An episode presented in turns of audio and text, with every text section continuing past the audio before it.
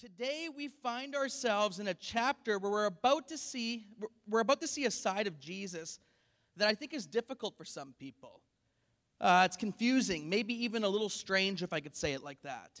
We're about to see Jesus express some anger in this chapter. And he's going to be talking to the religious leaders, and uh, he's going to be talking about what they've made of the temple system and how they've really made the way to God complicated, as we kind of just sang about here, um, to the people that they were supposed to serve. But before we get there this morning, let me give you a quick story about a guy who was going to go for a hike in the mountains. But first, he went into a store to buy his gear. And so, a guy walks into a camping store. Are you with me? And he's looking for supplies to go on a long hike in the mountains. And so, the man is in the camping gear shop. Um, the, the guy, the salesman that he approached, let's just say, is good at his job, okay? The salesman he approaches is really good at his job and he really knows how to sell things to people. And so this guy's looking for uh, camping gear so he can go on a long hike. And so first he hands the guy a tent and tells him, you know, uh, this is the exact kind of tent you'll need. It'll keep water out, it'll keep the bugs out, it'll do all these things for you. It lasts through all, all kinds of weather, it, it, it takes minutes to put up. And gratefully, the guy adds him a stack of maps and you know some socks and some waterproof clothing that he recommended. And, uh, and, and now he decides, you know what, you're going to need a good pair of boots if you're going to go on this hike. And so he gets him a great pair of boots, a little bit on the pricey side, but a pair of boots nonetheless. And the store salesman knows just what he needs. Needs something with a solid sole, good support for the ankles, able to walk through grass and through hard rock and through water, whatever the conditions bring. And now the sales guy shows him the cooking equipment. And he recommends, you know, you're going to need a good stove, you're going to need some fuel to take with you, you're going to need some storage boxes. And, and, and, same with some food. He gives him some non perishable food. He gives him some water bottles so that he could, you know, have, have some water when he goes and hopefully be able to fill it up from the fresh springs that he finds along his way. And then he needs a sleeping bag. And the sales guy explains, you know, he has this exact sleeping bag that this guy needs. It's thick and it's warm and it'll keep him cozy throughout the night. He's going to need an emergency kit. For sure, you're going to need that. Uh, something to burn to keep the bugs away. Uh, you'll need a torch of sorts to take with you. Finally, he needed a pack, and the sales guy grabs an enormous haversack and says, This should be enough for you. It's waterproof, it sits nicely on the shoulders, and it's great for hiking and the guy goes to the till. and he's ringing this through, and it's a very, very large bill, but he pays it. And the guy at the till starts placing all the items into the sack that he bought to carry them in. And as the man who bought the supplies was about to leave, he tried to swing the, the pack on his back like he normally does, but he couldn't do it by himself. It was too heavy. There was too much stuff in it. It wasn't what he was normally used to. And so he kind of has to get down on like his knees like this, kind of hover to the till, right? And uh, has to get assistance from the guy who just sold him all this stuff to put the pack on his back. And so the salesman helps him get his arms into the straps, and he stood up and he gives like this awkward smile, like, eh, thank you, eh? Uh, appreciate it. He gives this awkward smile, wondering if he would even be able to carry this equipment out the door, never mind hundreds of miles into the mountains. And before leaving, he then asks the sales guy, thinking that this guy must be an expert when it comes to hiking trips, when it comes to living out in the mountains. And he says to the sales guy, So, what kind of vacations do you take when you go out into the wilderness? And the salesman replied to him, Oh, I usually just hit up a beach somewhere in a hot destination. I got a bad back. I can't carry stuff like that, is how he says it to him. And by the time this gentleman left the building and reached his vehicle, with all of his new hiking gear, for some reason, he was thinking of the scribes and the Pharisees. And he was thinking of the religious leaders of Jesus' day. Now, hold that thought, because that's going to make more sense to you shortly. And I tell that story for a reason. But today we are in chapter 23 of the book of Matthew. And we're going into a section where Jesus is about to utter these seven woes to the religious leaders, the scribes and the Pharisees of his day. And it is woe, as in W O E, as in things aren't looking good here. It's not like whoa, as in like whoa, the Argonauts actually won a game, right? That's, that's not kind of what he's doing here. Although some of us might want to WOE the Bombers this week, but you know, we're not going to stay there. We're going to keep moving on here this morning. But so right up front, I want to make that clear. This is WOE. This is whoa, this is something's not right. Something is not as it should be. And we are going to see his critique and anger towards how they have turned the path of God into something that it was never intended to be. So let's pray quickly this morning. Father, would you speak to us today through your word? Would you uh, encourage our hearts? Would you challenge us where we need to be challenged? And most of all, Lord, may hope arise in our hearts through the life lesson today. Lord, keep me from what would be my opinion. Give us your truth. In Jesus' name, amen. Amen. Let's read the scripture Matthew 23. And then Jesus said to the crowds and to his disciples, The teachers of the law and the Pharisees sit in Moses' seat, so you must be careful to do everything they tell you, but do not do what they do, for they do not practice what they preach. They tie up heavy, cumbersome loads and put them on other people's shoulders, but they themselves are not willing to lift a finger to move them. Everything they do is for the people to see. They make their phylacteries, which is otherwise known as prayer boxes, for just, you know, wide, and the tassels of their garments long. They love the places of honor at banquets and the most important seats in the synagogues. They love to be greeted with respect in the marketplace and to be called rabbi by others. But you are not to be called rabbi, for you have one teacher, and you are all brothers. And do not call anyone on earth Father, for you have one Father, and he is in heaven.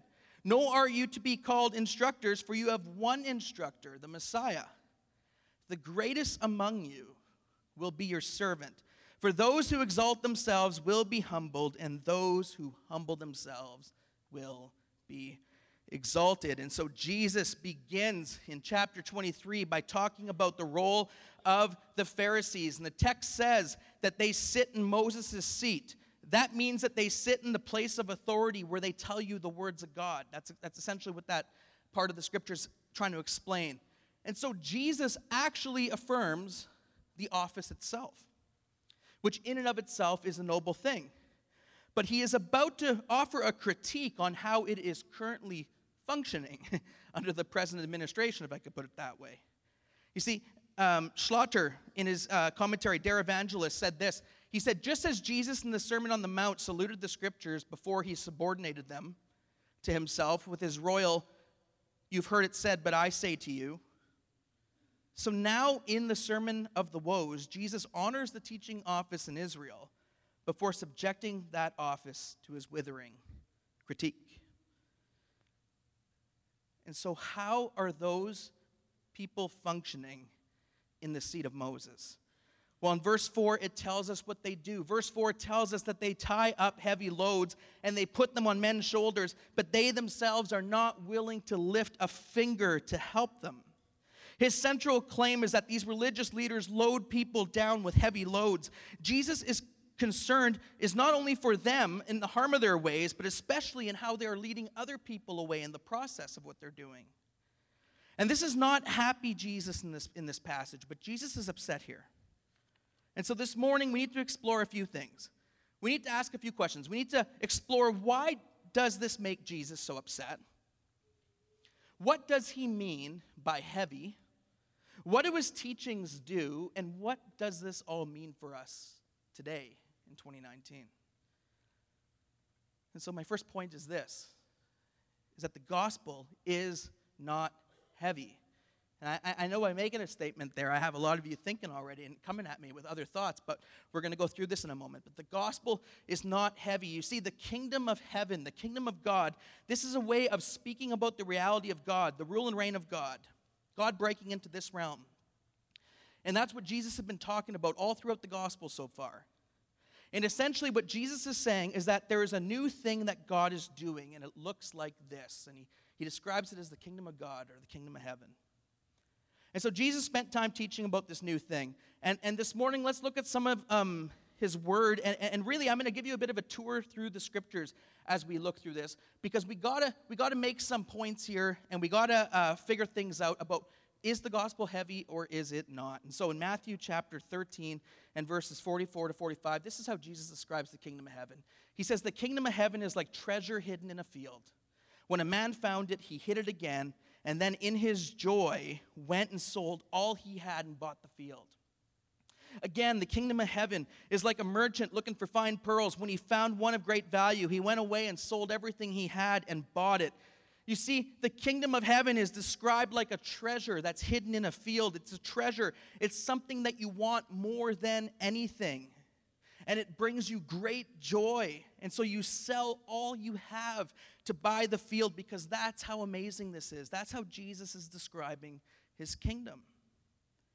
It's something that's desirable, it's something that fills you with joy, and you want it so bad that you would do anything to get it and to be a part of it and to enter into it. You see, for Jesus, the kingdom of heaven is something that's so great that you could think of nothing better and that you will literally rearrange and reorder your life around it in order to be a part of it. And it brings you joy. And, and, and there's something hopeful about it. And so when these religious teachers of his day portray the life of God as something so heavy and burdensome, it just makes him furious. And he's upset. And they've missed it, and he's about to bring some correction to it all. In John chapter 6, I told you I was going to take you around the Bible. Here we go. In John chapter 6, Jesus' fundal argument about the Pharisees is that they've made the message heavy. And so we need to make some distinctions here this morning between what is meant by heavy and the other things that we experience through the gospel. Okay, so stick with me, you'll see where we're going here. But in John chapter 6, it's a book with lots of red letters, and Jesus had just fed a large crowd, and he begins to talk to the crowd about an exodus. And the crowd is thinking the literal exodus that happened in the book of Exodus, right? They're thinking of their ancestors, they're thinking of what happened back then. But Jesus is talking about a larger exodus that is yet to come and the freedom he's going to bring not just to one nation, but to all nations. And then he starts to use some strong language, like they'll have to eat of his flesh and drink of his blood, and they just do not understand it. It blows their mind when he's talking about it. And in the same way that their ancestors began to grumble, they also begin to grumble. And so there's this whole thing going on with their past history, and he's essentially taking a thing that they know about and he's comparing it to something far beyond anything they can, they can comprehend, and it blows their minds. And they literally can't grasp the beauty and depth of what he is describing to them. And, on, and in verse 60, here's how they respond to him. On hearing it, many of his disciples said, This is a hard teaching. Who can accept it?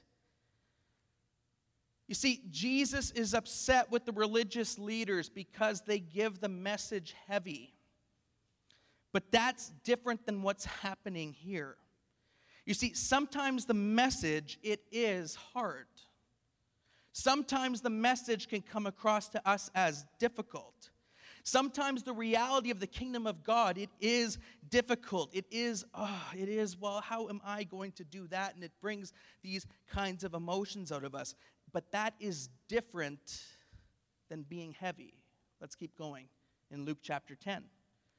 You see, it's not heavy, but sometimes it may be hard. You see, in Luke chapter 10, Jesus is dining in the home with Mary and Martha, right? And Martha is preparing all this stuff, getting everything ready, and Mary's just sitting there at his feet listening. And Martha gets upset, and and the scripture says, Martha, Martha, the Lord answered, You are worried and upset about many things, but few things are needed, or indeed only one. Mary has chosen what is better, and it will not be taken from her. Martha, Martha. And by the way, if Jesus repeats your name more than once, it's not good, okay? It's not looking good. If God repeats your name, just listen because something is about to come. And Jesus is essentially saying, Martha, your life is out of control. You're obsessing, your compulsion has gotten the best of you. You are stressed, you're worried about so many things that aren't even important right now. You've lost a sense of perspective, is essentially what he's saying. It's not heavy, friends, but sometimes Jesus' message is hard. And sometimes his message is confrontive. Sometimes the message of God can confront us in a way that makes us a bit uncomfortable. How many of you know that the voice of Christ has spoken into your lives at points, right? And essentially, sometimes what you hear is your life is out of control. It's out of whack, and you felt this. And that's confrontive. And that feels confrontive when you hear God speak to you that way. You see, that truth confronts me, and it, sometimes it offends me, and sometimes it even bothers me when I hear, you know, God kind of speaking to me like that. But that's exactly what he's saying to Martha here. He's saying, You've kind of missed it. Your life has become unmanageable. And his message to her isn't heavy, but it's confrontive, and it can be hard. In Luke chapter 5, Jesus comes across his first disciples, and these are people who would know the sea, and they would fishing was their whole thing, it was their lifestyle and they've been fishing all night and they haven't been able to catch a single thing. And Jesus approaches these experienced and skilled men and says to them, You know, let down the nets for a catch one more time. And they were probably thinking to themselves, Well, Jesus, you know, we haven't caught a single thing all night. I don't know why you're, you're asking this, but because he asked, they did so. And they followed through. And it'd be interesting to be Simon at this point who has a great deal of knowledge and authority about fishing. Apparently, Jesus wants to speak to him in his realm of authority so that Peter can then understand Jesus' realm of authority. And so there's a life lesson happening right in this moment for them. And so he lets the nets down, and the catch was so big that the boats began to sink. And Simon Peter comes face to face with the kingdom of God on display through this person named Jesus. And it exposes in that moment, the, the, scripture says, for him all the ways in which he is broken, all of his mistakes, all of the ways in which he's fallen short. And his natural response is he goes up to Jesus and says, Get away from me. You don't understand. You know, I don't even deserve to be in the same boat as you. I'm a sinful man. I have missed the mark. The message of Jesus is not heavy, but sometimes it is hard. Sometimes it's confrontive. And sometimes, as we see here, it's deeply convicting. Sometimes when we encounter Jesus, it becomes very, very convicting for us. And that's normal and that's okay.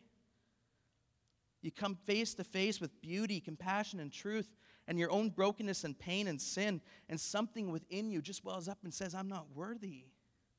Something within you knows you've fallen short. You see, sometimes the message of the kingdom is convicting. That's a good thing for us, as much as we want to fight it at times. And Jesus is furious with the religious leaders of his day because they have made the message heavy. You see, sometimes it's hard, sometimes it's convicting, sometimes it does confront us, but at the end of the day, you should arrive not at a point where you're dragging yourself around thinking, oh, I just can't do anything, but you should arrive at hope. Let's continue. In 2 Corinthians chapter 9, here's how Paul says it. For in Christ all the fullness of the deity lives in bodily form, and in Christ you have been brought to fullness. He is the head over every power and authority. In him you were also circumcised with a circumcision not performed by human hands. Your whole self, ruled by the flesh, was put off when you were circumcised in Christ. Having been buried with him in baptism, in which you were also raised with him through your faith in the working God who raised him from the dead. When you were dead in your sins and in the uncircumcision of your flesh, God made you alive with Christ. He forgave us all of our sins. And this is the reason why Jesus was upset with the message of the religious leaders. It's because the, what the gospel does is the gospel takes the loads off of our shoulders. The fundamental center of Jesus' message is taking loads off, not putting loads on. And we see that here in Second Corinthians. In verse 9, this is Christ showing you that God, what God is like in the flesh and blood. In Christ, it says, you have been brought to fullness. Something central and core to your nature in Christ has been changed. In this new reality, you've been brought to fullness in Jesus. You have been raised from the dead, the text says. When you were dead to your sins, God made you alive with Christ, the text says. Christ has forgiven you. And for those who have given their lives to follow him, this is your present reality. You see, the announcement is, the, is of things that have already been done. The message is not about beating you up for what you haven't done. The message is an announcement of what God has done for you in Christ. It's not a flogging for all the ways in which you've screwed things up, but it's actually an announcement and a proclamation of what God has done in us and for us in Christ. It's our identity, it's our present identity in Him. You were dead, but now you are alive. You were once separated and distant, but now the fullness is yours. The gospel is not beating, beating yourself up for all the ways in which you haven't gotten it right or all the ways in which you've done it wrong, but it is an announcement of what God has done right on our behalf. Are you with me? In verse 127, it says, To them God has chosen to make among the Gentiles, which is many of us, the glorious riches of this mystery, which is Christ in you, the hope of glory. The mystery is the hope of Christ. You see, the message isn't about who you aren't, but it's all about who Christ is. And Christ is our. If the message does not at its core resound with hope, then Jesus isn't in it. Because his message at its core is a hopeful message, is about hope. It's not about telling you who you aren't, but, but about reminding you who Christ is, and he's hope, and you have hope in him. It's not about telling you who you aren't, but it's about reminding you who Christ is in you. Are you with me? You see, the call to carry our cross is hard, don't get me wrong. When the Bible tells us to carry our cross, that is hard. That can be difficult. It can be convicting. It will confront us. But the gospel at the end of the day is full of hope. And on the other side of any of these things is the hope of Christ and eternal life in Him. And that's what kept the disciples going. That's what kept them working away. It's, it wasn't because they just guilted themselves and, and, and weighed themselves down with heavy loads. It was because there was hope in their life. And they knew what they were doing wasn't in vain because Jesus was with them. And this is so important, friends, for us to understand if we're going to live for God. Because this deeply shapes the way you see yourself in a lot of ways as a Christian. Your own consciousness about your own being. You see, it's your own inter- internal dialogue and about all the ways in which you aren't, in which you haven't been, in which you fall short, in which you don't measure up, in which sometimes you feel like you're not good enough. That kind of thinking is heavy. That kind of thinking is carrying a burden with you. That kind of thinking is going to prevent you from walking forward in Jesus. But the core and the fundamental message of the gospel are not announcements about what you haven't done always and daily feeling terrible about who you aren't, but it's about finding the truth about what God has done for you. And now you live in that. And now you found that hope. And now you found that peace in your life. Yes, we recognize we've missed it, but hope also says He has taken care of it, and we are in Him. Author and pastor Timothy Keller from New York City pastors a church in New York City downtown called Redeemer on Twitter this past week. I read this and I thought this went perfect with my life lesson. He wrote, Do you realize that it is only in the gospel of Jesus Christ that you get the verdict before the performance? Do you realize that it's only in the gospel of Jesus Christ that you get the verdict before the performance? And so, in light of this, in light of that thinking, it isn't simply about what you failed to be, but it's about who Christ has succeeded in being and we have his righteousness. All of our righteousness is his. And this is the essence of the message of Jesus. It's not loading you down with nine steps of getting to the holy place, but it's the announcement that Christ is already there and that you can trust that you are in Christ and that you are there with him. It isn't seven ways in which you can be holy enough so that, you know, God can say, well done to you. But it's the announcement that Christ is already there and that you are in Christ. It is not heavy, it is not a burden. The gospel takes the loads off. In 2 Corinthians chapter 5, at other times, religion in its most disturbing form, I find sometimes, is kind of like this people think this way if you can just do this or achieve this or give this or you know volunteer this amount then god will smile. Anyone ever fallen into that kind of thinking before? Anyone presently there today? So a lot of the time at its core it's about making something happen happen. It's about singing loud enough. It's about you know memorizing enough. It's about giving enough. And then you'll reach some sort of high and holy place. But the center of the gospel we read in 2 corinthians 5.17 is that therefore, if anyone is in Christ, the new creation has come. The old has gone, the new is here, and all this is from God. Amen? The message is not simply about telling you how to do a bunch of right things so that then something will happen, but the message is about what has already happened in Christ. The old is gone, the new is here, and this is practical for us today. This will change the way we view God. This will change the way we view ourselves as we walk with Him. You see, the religious leaders, along with loading people up with heavy expectations, they, they, they, almost made everything legalistic in their teachings. And they even added to the law. They even added their own oral tradition and added this on top of this to make sure you don't do this. And it was, it was stressful and it was heavy for the people who, who, who sat under their teaching. You know, I'm reminded of the words of Pastor Bruxy Cavey uh, when talking about the law and the rules of the Pharisees, he always used to say this. He always used to say that fences are good for cattle, but sheep need a shepherd.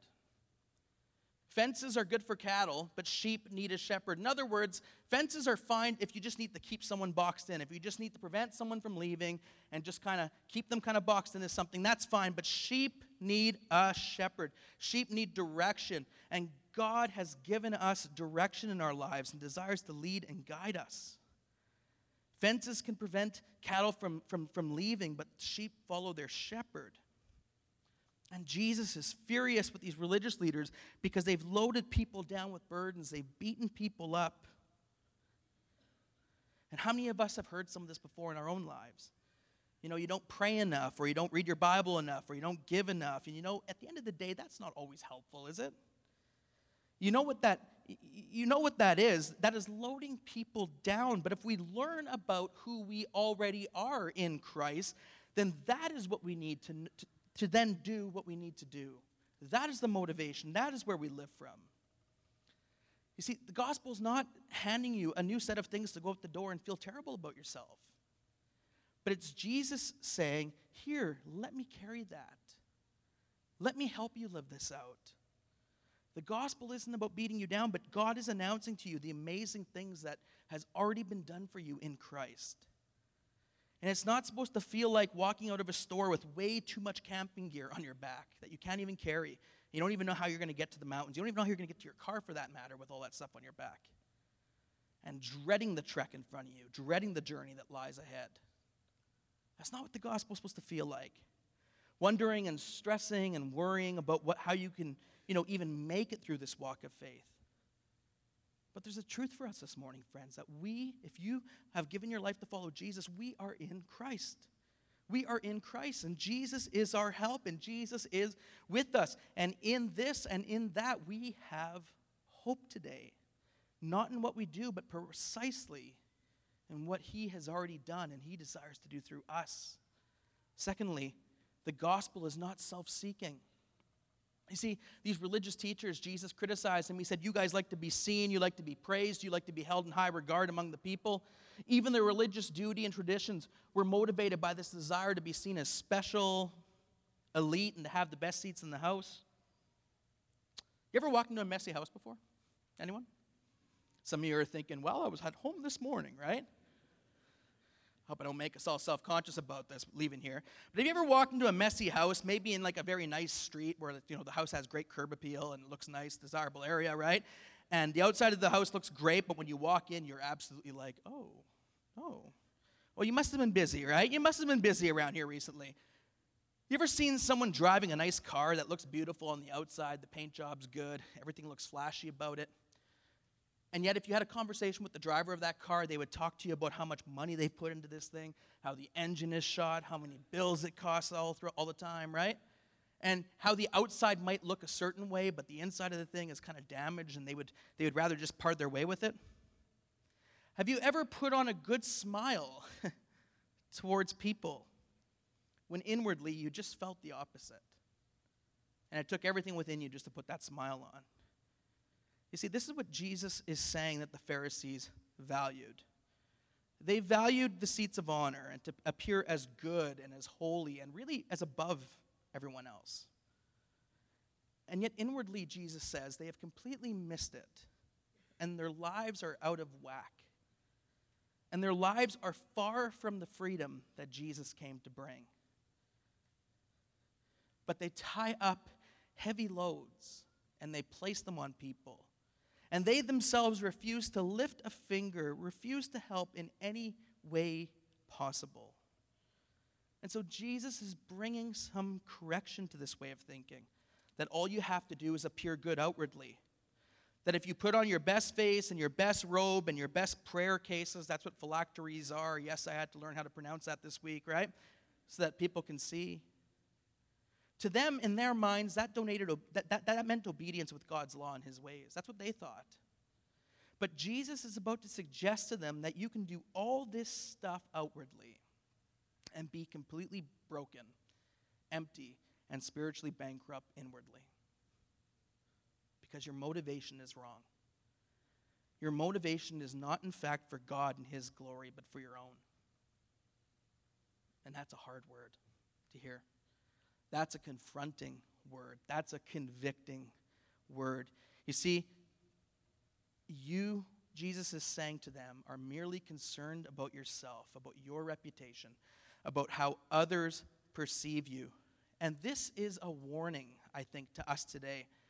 That if we ever get this idea or thought that all we have to do is dress up and put on a smile or do some deeds publicly or be very Christian on the outside, and in doing so, people will see us as God's servants, if we ever get into that type of motivation, the truth is, is that Jesus looks deeper than that. And he sees our hearts, and he sees our motivations. And he says the gospel isn't a message about how to make our names great, but really, the gospel is a message about how we can make God's name great and how we get to serve him in the process and how we get to love one another and how we get to encourage each other as we walk through this journey of life. This is why Jesus tells us earlier in the book of Matthew not to do our acts of service or religious devotion in front of people with the motivation to receive their praise. He says if that's what you're looking for, then you're going to get the uh, you're going to get a very bad reward out of that. That's that's that's that's nothing compared to what he wants to do in our lives. And so Jesus condemns the lifestyle of the religious leaders and how they have missed the mark in following God. But even worse, not only did they miss the mark, but they were leading other people astray. And we're going to talk about that more next week. You see, the gospel message is one of Christ loving us, is one of Christ saving us, so that we can also love one another. We can help one another. We can lift a finger to make someone's load lighter. It's like teamwork to an extent. You see, when the team is working for the benefit of the team, everyone does better, everything functions better. But the minute somebody decides that they are more important than the team and that it's all about them and that it's all about their glory and that it's all about their success, then the team doesn't function as it should. How many of our favorite sports teams have been marred by a player in the, in, in the room, you know, who wanted to make it about themselves? Don't yell names, okay? But it's, it, it, it, the team gets hurt when someone's not focused on the others on the team, but is merely concerned with themselves. And Jesus is saying that this self seeking, this me first mindset, this is the mindset of the Pharisees, and it's toxic. Jesus is saying that rather than follow the ways of God, they have actually followed the ways of this world. That they haven't been following the way of the kingdom of God, but they've been actually following the ways of the kingdom of this world, and their attitude and their mindset is me first. And then Jesus starts warning them about seeking titles, which is really a warning to all of us who may have a, you know, may also have a hunger for titles. He warns them against seeking titles of honor that only foster pride and only foster arrogance in people's hearts. He says, Don't make it your aim to become, be called rabbi, for Jesus is our master. And then he says, We're all brothers and sisters, meaning that we're all in the same boat. Each one of us is equal in Christ. God doesn't play favorites.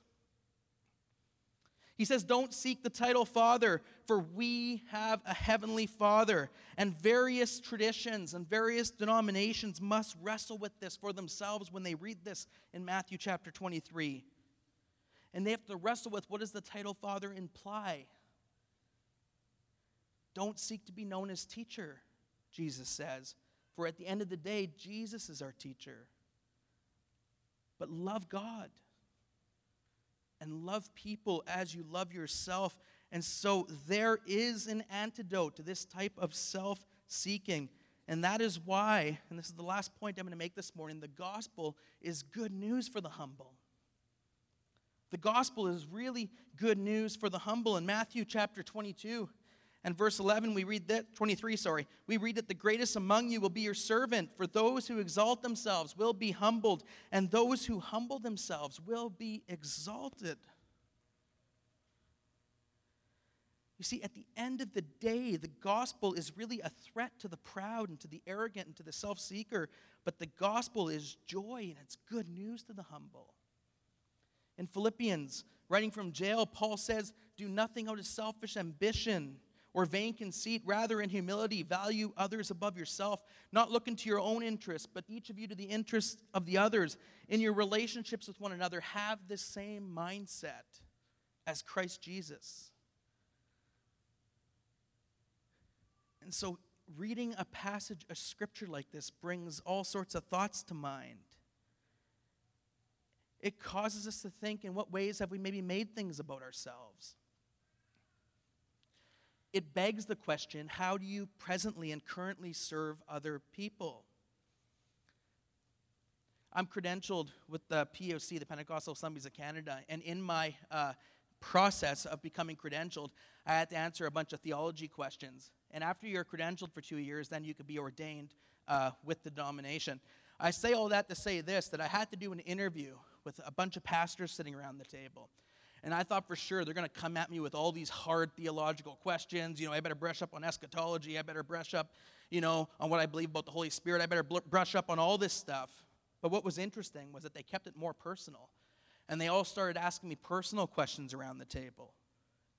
And one person asked me, you know, uh, so how do you balance time for family and everything while you're doing ministry?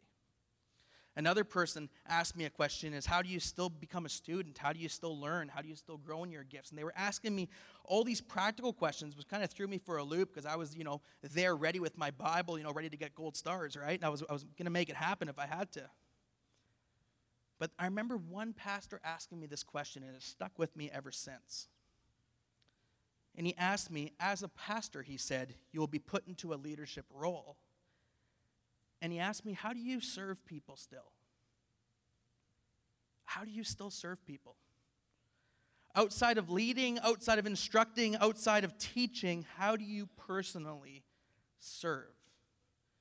And I remember sitting there for a second going, Wow.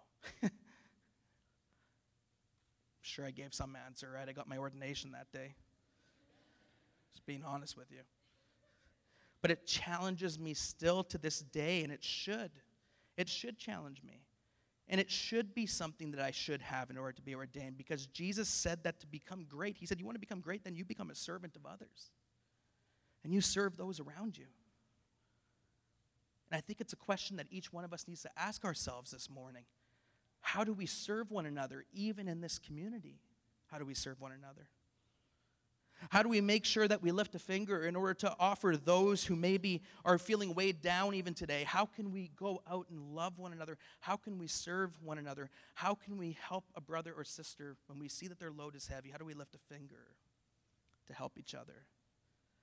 Those are the questions that we must answer. Those are the things that this text demands of us in 2019. You know, how can we even serve people right here in our church community? I'm just going to take a quick second here. We're getting the fall kickoff soon. And there are many ways in which you can get involved in this community. And we'd love to have you on one of our teams. We'd love to have you be a part of one of our ministry teams. If you're interested in getting involved, talk to me or one of the pastors. Um, you, could, you could sign up online at the Welcome Center. We have green cards that you could fill out. But we'd love to have you a part one of our teams. But what are we doing presently in order to serve still and to serve others and not ourselves? Because as we serve others, as we look to the needs of someone around us, you know what that does? That takes the attention off of me and myself. and it places it somewhere else where I think Jesus wants it. And so, in what ways have you maybe understood this morning the gospel message as heavy? Maybe that's been your struggle. Maybe this has been nothing but a burden on your shoulders, the gospel, and it's something you've wrestled with, and it's something you've struggled with, and you've carried it, and all you do is feel guilt, and you never, ever, ever, ever recognize the hope that you've been given and the hope in which Jesus declares to you. You see, the kingdom message is a, is a growing sense of awareness of who Christ is and what the reality of the kingdom of God is, where we are loved just because we are. You are loved today by Christ just because you are. And I think some of us this morning just needed to hear that today. And I hope that's an encouragement for you today that you are loved in spite of what you've done, in spite of what you've tried to earn. You're loved just because God loves you, just who you are. He's not content to leave you there. He's going to change you. It might get, might get difficult. It might get confronting. It might get convicting. He loves you, though, as you are. And so this begins with awareness, our growing awareness, our awareness of the cross, our growing awareness of not what you have to do to earn God's favor, not what you have to do to make it happen, but what's already happened and what God has already done for you and in you. You see, Jesus said it like this in the book of Matthew, and this is the last verse I'm going to read today. He said this He said, Come to me, all you who are weary and burdened, and I will give you rest. Take my yoke upon you and learn from me, for I am gentle and humble in heart, and you will find rest for your souls. For my yoke is easy, and my burden is light. And so, in light of this this morning, maybe this takeaway for some of us is that you just need to hear that God loves you this morning, regardless of where you're at right now. And He wants you to come to Him because his yoke is easy and his burden is light. That he desires to walk with you, that he desires to help you, that he wants to lighten your load. And so this morning, I leave us with a couple of questions. On the screen is a phone number. If you uh, would like some help with something you've heard this morning, if you'd like someone to pray with you, if you want some encouragement, if you want to get involved somehow in this community, just text the word soul to that number that's on the screen right now and we'll make sure to contact you. We won't stalk you. We won't constantly text you. We will literally reach out and see any way in which we could help and be a blessing to you this week. But I leave us with a couple of questions this morning. How many of us have experienced something heavy in our experience with the gospel? Anyone ever been there before? I know I have. It, it wasn't what it was, but I felt something heavy. And this morning, maybe some of us need to know and experience his hope and his freedom afresh again. And I'm going to pray for us this morning. For any one of us who's feeling that way, I pray that we would leave here more hopeful and feeling more freedom than before we came in. And it's not because of anything you heard from the stage, but it's because of what the Holy Spirit and what God will do in your heart today. How many of us know that we are great at dressing up, that we're good at putting on a good face, but that perhaps our motivation, perhaps our inner life sometimes needs a course correction? Any of us there today? Don't raise your hands. Respond to God. I challenge you um, to take the honest response to that question and to bring it to Jesus today and allow Him to search your heart and allow Him to speak to you and allow Him to direct you. And finally, how many of us recognize the need to lift a finger, metaphorically? And how can God use you to serve others today and even in this upcoming fall year? Leave those questions with us today. And my prayer is that you would leave here this morning, recognize that we are in Christ. We are people not walking around with heavy on our, our heavy burdens given to us by God, but we are given hope. Amen. In Jesus' name. And so let, allow me just to pray for us today as we come to conclusion. Father, I just thank you for your word this morning. I thank you, Lord, that you didn't come to put heavy burdens on us, Lord, but that you came to give us rest in you.